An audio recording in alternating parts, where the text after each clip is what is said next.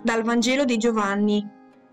In quel tempo Giovanni stava con due dei suoi discepoli e fissando lo sguardo su Gesù che passava disse, Ecco l'agnello di Dio. E i suoi due discepoli, sentendolo parlare così, seguirono Gesù.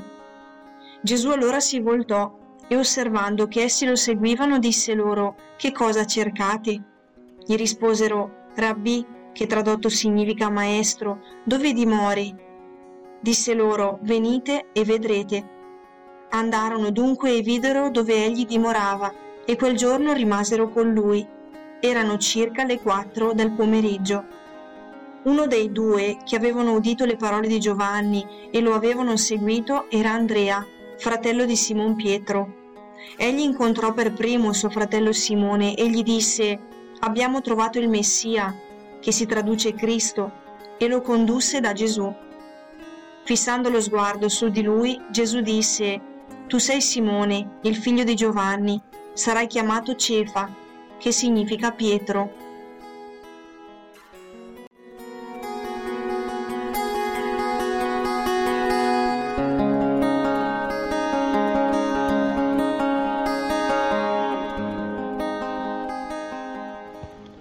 È il brano incantevole che segna l'inizio e, per certi versi, mette il sigillo a tutta l'esperienza cristiana.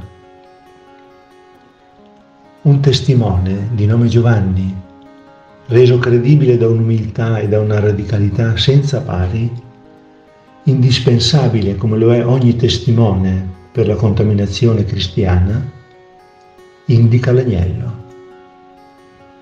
Ed ecco le prime parole dell'agnello, a formulare la domanda delle domande, quella che da sempre accompagna l'uomo, ogni uomo, di ogni tempo, razza o religione.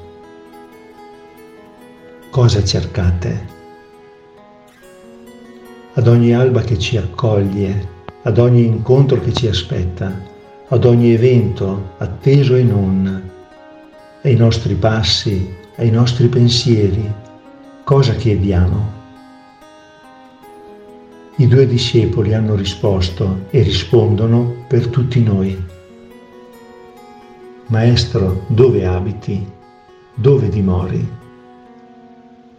A dire che il più grande desiderio dell'uomo, probabilmente l'unico e vero, è sapere dove risiede la sorgente della via, della verità e della vita per finalmente accedervi e dove poter finalmente dare ristoro alle nostre inquietudini e dove poter deporre tutte le nostre domande senza risposta, poi riassunte in quel perché.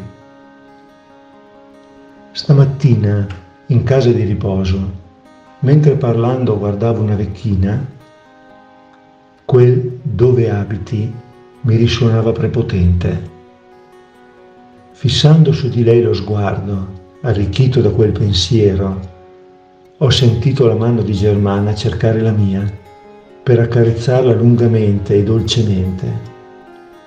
Mi è parsa la risposta.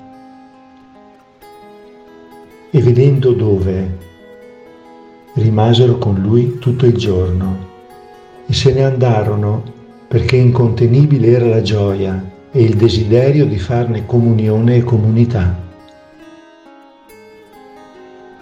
Vieni Spirito a suggerire le cose che Lui ha detto a noi, perché possiamo farne carne e vita.